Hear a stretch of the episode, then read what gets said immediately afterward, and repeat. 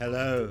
My guest today is an editor and publisher who was born in Ghana but has spent more than half his life in Asia, in Hong Kong, Singapore, and Indonesia, chronicling the lives and foibles of the rich and famous as a columnist for the South China Morning Post's once revered Si column, before taking the helm of the high society glossy magazine Tatler. After burning out from living the high life, he dropped out in Bali before completing a literature degree at Trinity College in Dublin more than 20 years ago, since when various iterations of a debut novel have foundered on his keyboard. After a lengthy gestation, his first book, Eating the Wind, has just been released, and to talk to me about this semi fictionalized, part memoir, part novel, I'm glad to welcome Nigel Simmonds to Conversations with Peter Wood. Nigel, welcome. Peter, thanks so much, and uh, lovely to see you after so many years. So, Nigel, part fiction, part memoir. Is this true? Uh, essentially, yes. I mean, um, it, it, people always say, you know, write about what you know. So that's that's where I started um, uh, writing about uh, what I know, my past and my life. But um, you know, I also wanted to to create a story and a narrative that um, uh, sort of wasn't hindered, if you like, by that um, complete detail. So I'm a journalist, and they, they always taught me as well: never let the facts, you know, get in the way of a good story. well, I mean, honestly, the book is very readable, and it's a seductive vignette or vignettes about life in the hippie artist town of Ubud in Bali. Yeah, the style yeah. of writing, if I may be so bold, has connotations of James Joyce, in particular, a portrait of a young man as an artist, whom I'm reliably informed you studied at Trinity in Dublin. Uh, well, that's praise indeed, my friend. I mean, I, I don't think I would compare myself to to James Joyce. Good, good God! But um, yeah, I did go to Trinity and I studied in uh, Oscar Wilde's house in um, at Trinity College in Dublin, and I had a wonderful year there doing a master's um, in creative writing with uh, Seamus Heaney and um, who, of course, went on to win a Nobel Prize for Literature, and with Brendan Kennelly, uh, a famous old pithead poet, a brilliant man. And I was just surrounded by such um, incredible history and, um, and knowledge, you know. And I think that's where, although I'd started the book um, prior to that, um, that's where I kind of went to, to, try to finish it off, or at least to advance it, you know, to a stage um, that that I, I was happy with. That stage didn't come until many years later you know, for various reasons. Um, I think the mm. process of writing is, uh, I'm fascinated by it. It's an extraordinary thing. And from the book launches and, and, tours that I've been doing recently with the book, the question that comes up constantly, people uh, come up to me is they, it's always the same. They say, how long did it take you to write the book? You know, and uh, I'm never really sure how to answer that question. Well, a lifetime from what I gather. Uh, well, yeah. First, you have to live it. I mean, if it's a memoir that you're writing, even if it is a fictionalized version with another narrative going on, you know, uh, you've got to live the life first. So, when I did move to Ubud in the in the 90s, um, uh, I um, I started immediately uh, to see that there was a story here that I could write, and I started to write immediately. And I hadn't really lived the lived the life or the story, but I just uh, I was naturally drawn to the idea of Ubud and the people uh, within this sort of paradise and the idea of a lost paradise, if you like, and just um, the characters that I met um, and, and the, the, things that we did were just in, incredible, you know. Mm, but so, yeah, living the life uh, was a big part of it. I had to do that. That took me a few years, and then um, I, uh, yeah, I studied in in, in the Trinity uh, on that. But you know, life gets in the way of these things, so you got to earn a living along the way as well. And also, you know, I was lucky enough to have a daughter, um, so that was sort of uh, you know a good 18 years that just drifted by wonderfully, um, in which I didn't write a thing really on the book. But uh, COVID sort of came around and. Um, Nika got a bit older, you know, so and suddenly I, I found myself with time, and and I, I mm. dusted this um, this thing off uh, that been in my drawer for so long, and I tore through it and uh, and threw um, two thirds of it away really, and then and then wrote um, uh, what I could could see finally was sort of missing. You know, so I could create a, a narrative and a story about um, yeah about eating the wind and about about um, this sort of search that maybe uh, we all have and certainly uh, many men have to you know go on some kind of journey and find some kind of meaning in in life and uh, that's really what the is at, is at the heart of the book you know yeah search. i mean let's get to that in a minute i mean clearly paradise is not quite as it seems i mean you've written these snapshots of this bucolic lifestyle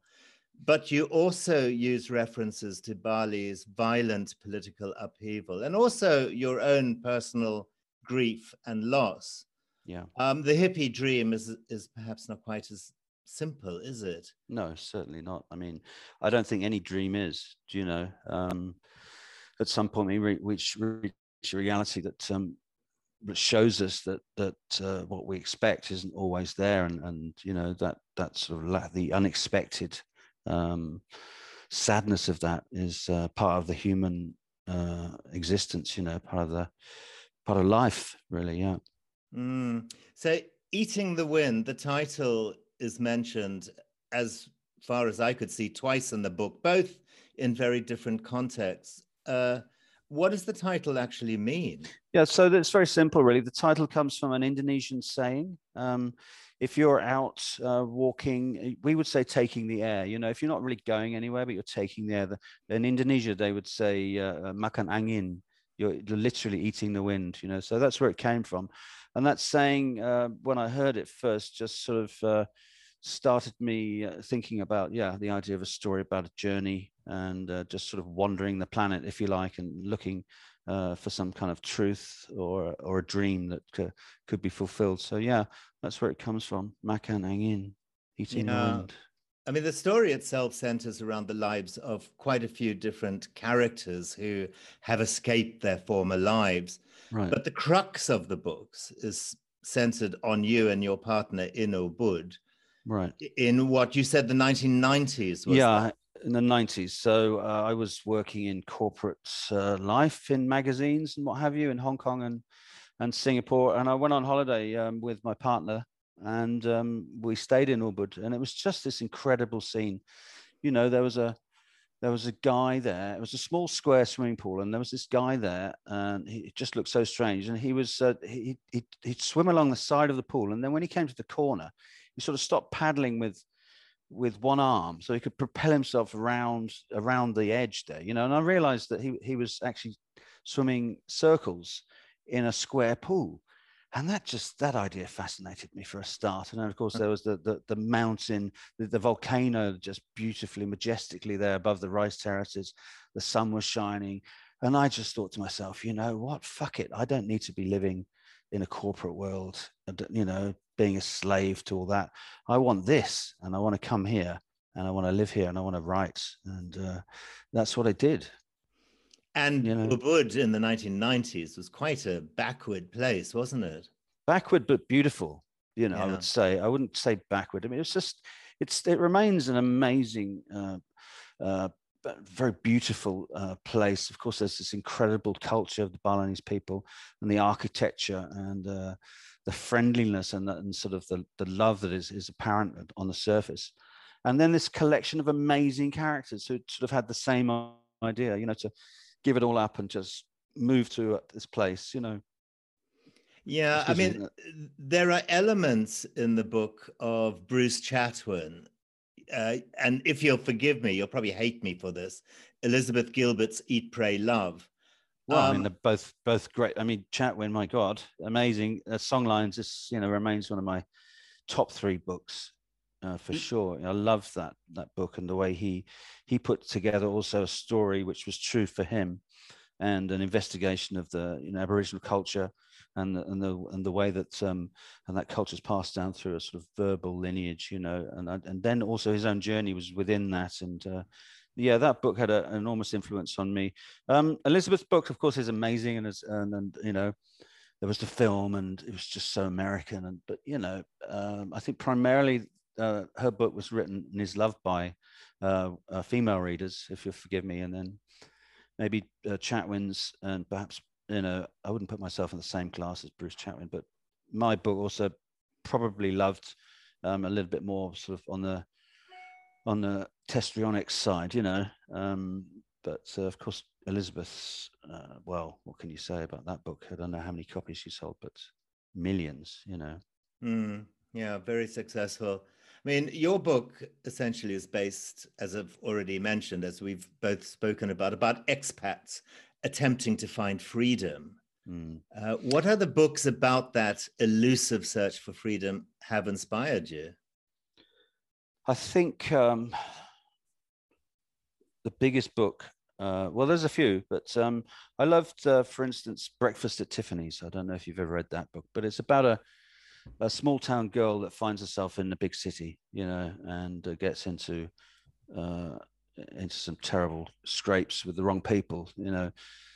I loved that book, but I think um, the one that influenced me most, um, certainly with this, and there are clues within within this within Eating the Wind, which I you know uh, relate to to um, Hemingway's uh, The Sun Also Rises, mm. you know, hmm. Fiesta, in which famously this group of uh, bucolic, uh, alcoholic uh, uh, expatriates, if you like, saunter off to Spain to to watch the um, the bull run, you know, Pamplona, and uh, things sort of go terribly wrong.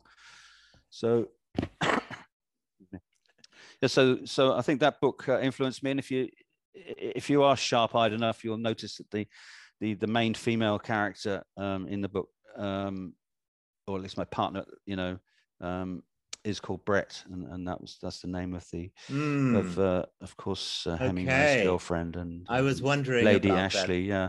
So I. so I don't know if anybody notices, but it, it sort of amuses me, and uh, I and I certainly read it um, very recently that that book uh, when I was uh, finishing off uh, Eating the Wind, you know.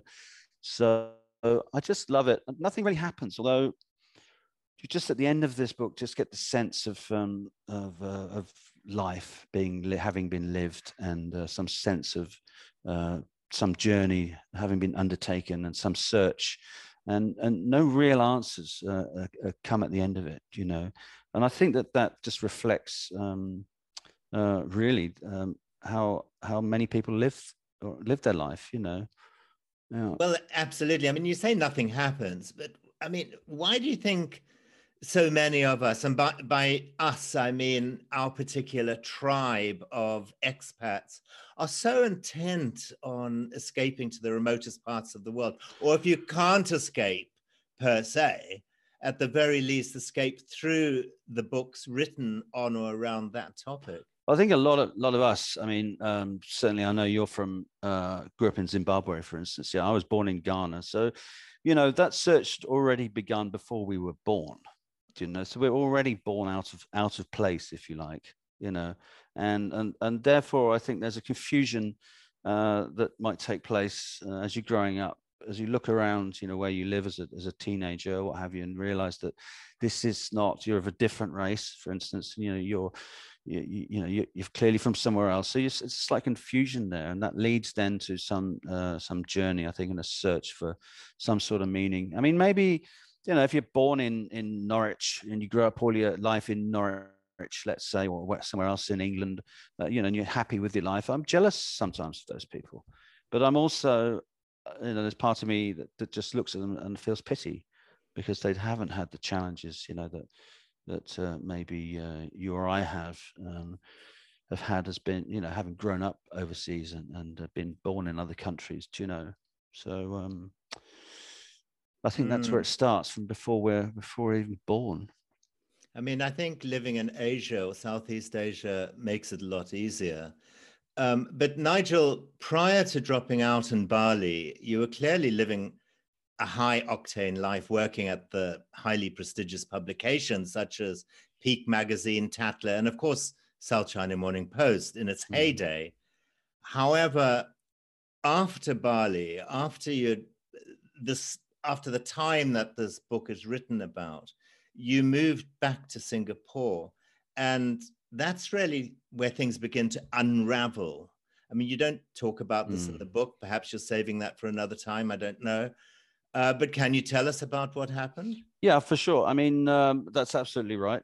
Um, um, I went back to Singapore and things kind of got out of control again because I was back in the machine. You know, I talked in the book about the machine, the rat race, and I was, and I really didn't want to be in it. So I think I just uh, wanted to do anything to escape that. You know, and uh, that led me down some pretty interesting alleys, you know. And yes, there is a period there which uh, we we you've you've alluded to, you know. Um, and, and yes, I am writing um, another book, and that is the central part of it, you know. So it's called uh, "The Thing Outside the Window," and it's about um, Singapore, and it's about uh, going to jail, and it's about uh, God, you know. So.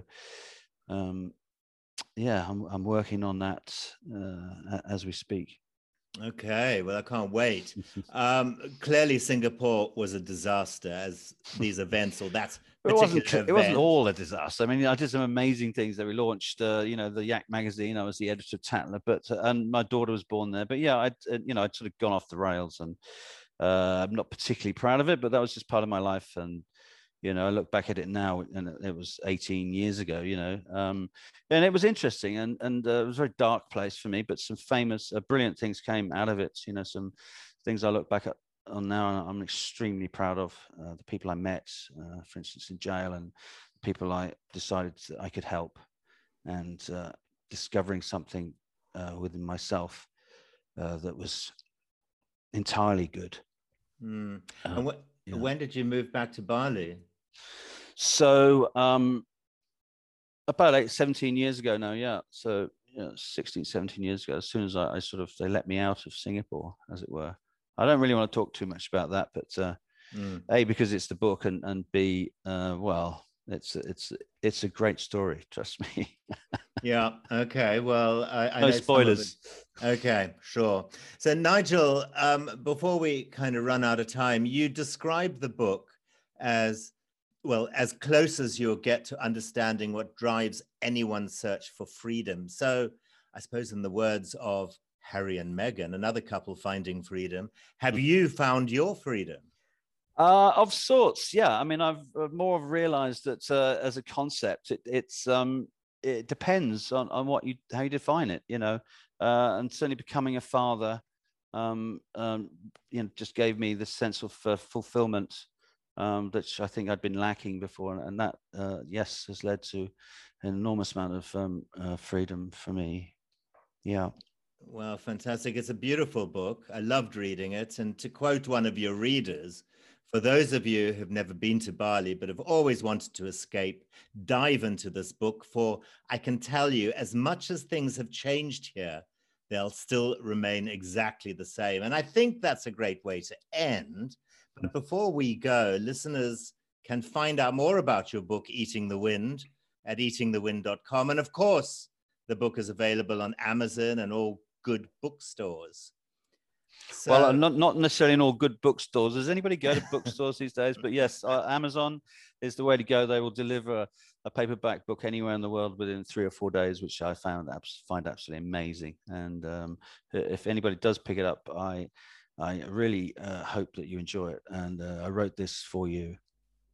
Absolutely fantastic. Can I just uh, go back a little bit about the book cover? I love the book cover. Who did that for you? Fantastic. Yes, yeah, so graphics. shout out to my uh, my man, my main design man, Stuart Sullivan, who is I've worked with uh, in the Yak magazine for many years. A brilliant designer. Um, I worked together with him. The uh, cover shot is actually me, and that was taken by my my uh, wife Yaiko. Um, uh, so yeah, I was just so happy with the, the way that came out. It's just a beautiful, and many people mention it, and they say don't judge a book by its cover, but I think in this case, uh, you know, it actually it, the cover it, and the inside actually might be as good as each other. Yeah. Absolutely. Well, no, not, not, but I mean, look, it stands out, you know, on a page. So that's fantastic. Look, Nigel Simmonds, it's been an absolute pleasure hearing your story. I hope the book goes well. Uh, Thanks, thank mate. you so much for joining me on Conversations with Pete Wood. It's been my pleasure. Thank you so much, Peter. Cheers. Bye. Well, that's about it. Thank you so much for listening to me. And remember, you can tune into my new episodes of Mud Between Your Toes via iTunes, Google Play Music, Stitcher, Blubrry, and Pocket Casts. Don't forget, you can always buy a copy of my book on both Amazon and Kindle and I also welcome comments by email on mudbetweenyourtoes at gmail.com. If you want to get involved and you have a good story to tell about those years in Rhodesia, and if you're brave enough to be interviewed for Mud Between Your Toes, feel free to write to me. Goodbye.